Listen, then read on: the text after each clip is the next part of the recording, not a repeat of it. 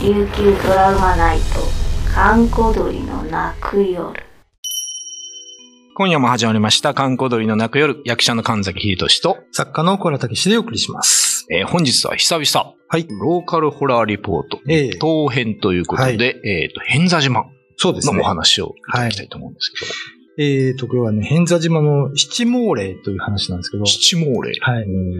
毛霊っていうのは亡霊のことですね。ああ、なるほどね、亡霊ね。はい で、七ってのは、あの、まあ、あの、七マジムンとかも言いますけど、いはいやっぱり七、七、七の七。七なんですよね。はいはで、あのーこれは要するに船幽霊、い船はい。幽霊のことなんですけど、はいはいはい。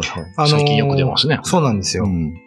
これあの、柳田国夫が書いている話なんですけどね。お、柳田国夫先生ですね。ええうんうんあの、偏座島で、昔あの、まあ、し一人の少年がいたんですけど、うん。まあ家庭内でいろいろあって、この少年。うん。で、まあ、あの、連れ子の子供だ、連れ子なんですあよ。あ、はいはい。でまあなんかいろいろあって、うん。幽霊時にその、偏座島の浜辺でちょっと泣いたんですよ。うん。そしたら、ら、はいあの、見知らぬ漁師の格好をした人が近づいてきたんですけど、うんこれが実は七毛霊と呼ばれてる亡霊で、うん少年を連れてどっかに行ってしまったんですね。うん。で、少年はまあ行方不明になるんですけど、はいはい。えっ、と、村の野呂さんがね、うん。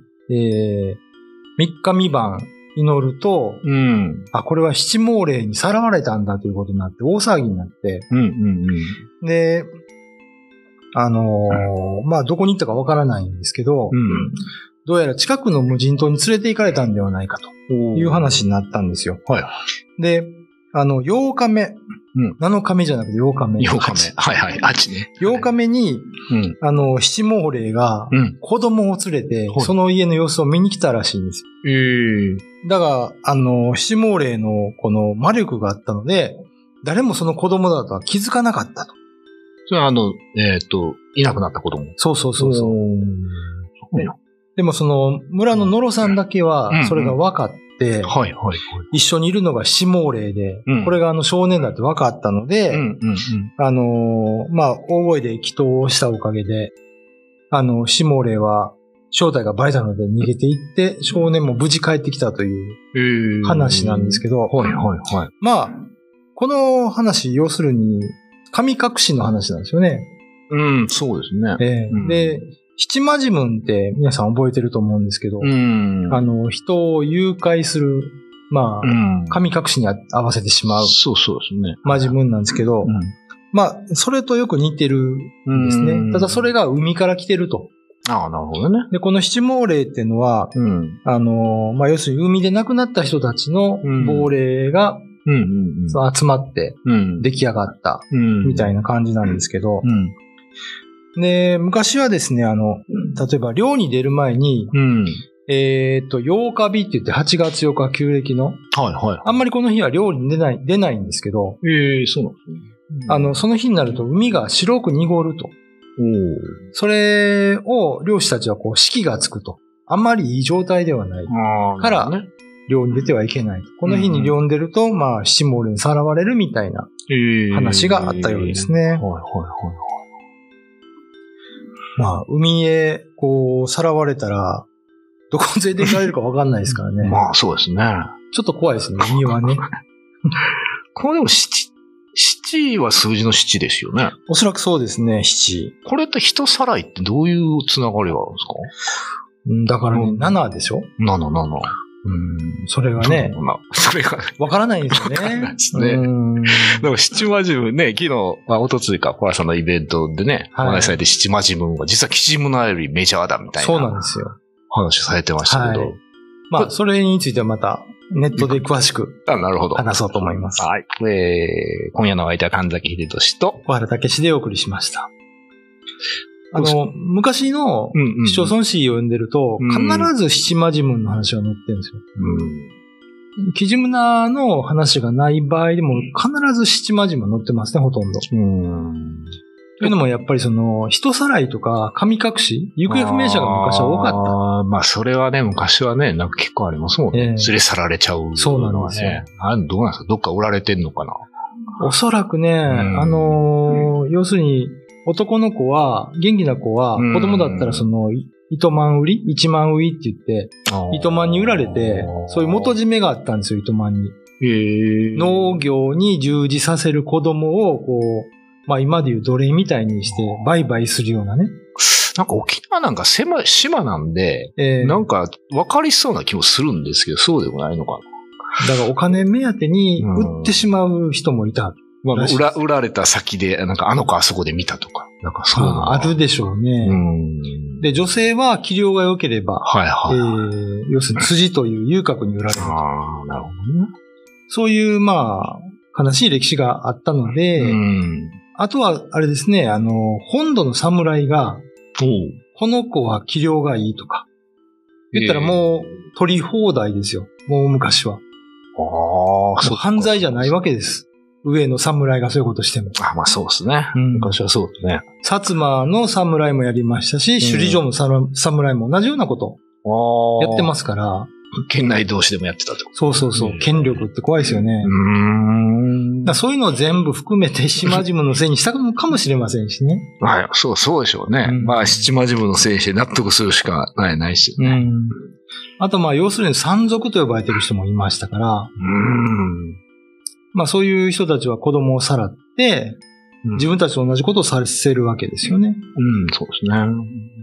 あの、まあアジアとかにもね、今、山賊と呼ばれてる 人いますよね、ゲリラみたいな。そうですね。あんな感じだとは思うんですけど。なんかね、だってインドとかでもありますよ。わざとこのハンディキャップさして、お金、あーそれであのお金取るみたいなね。ありましたね。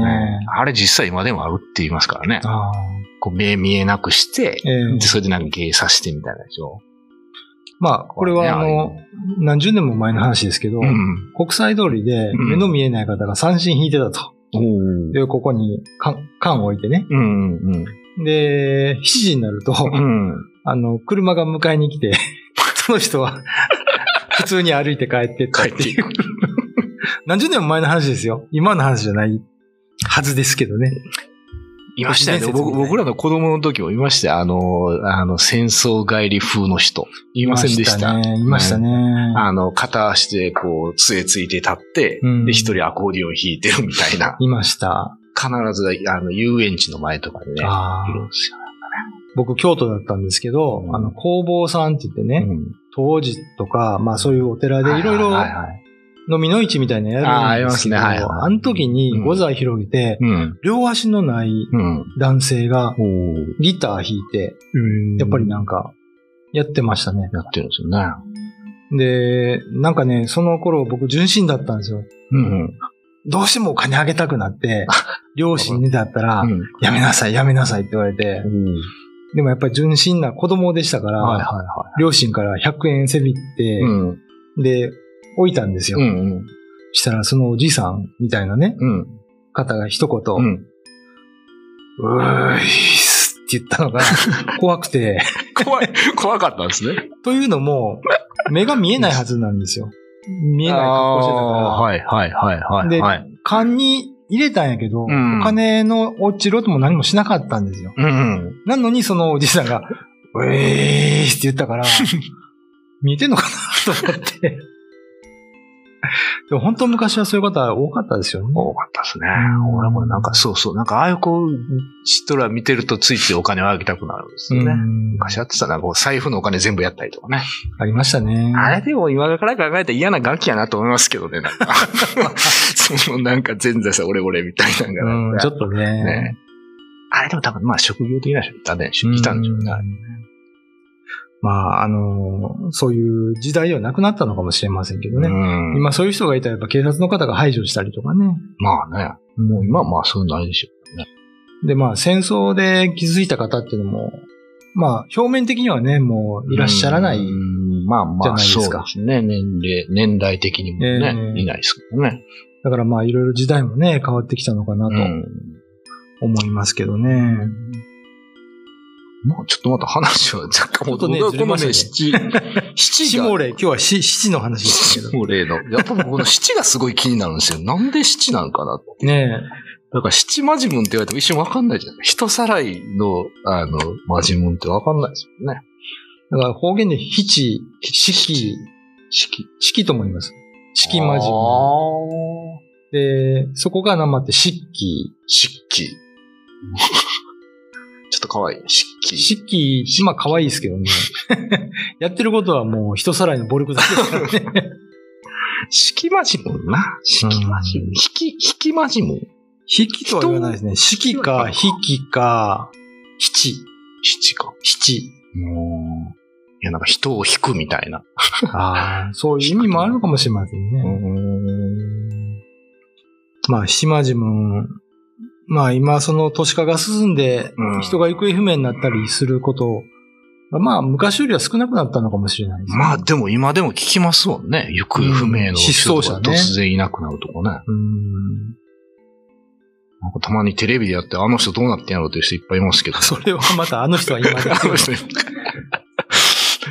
あの、そうそう、離島の話で結構あるんですよ。町長さんがいなくなって、 いや。 3日三晩探したら、うんうんうん。そっから離れた離島で、うん。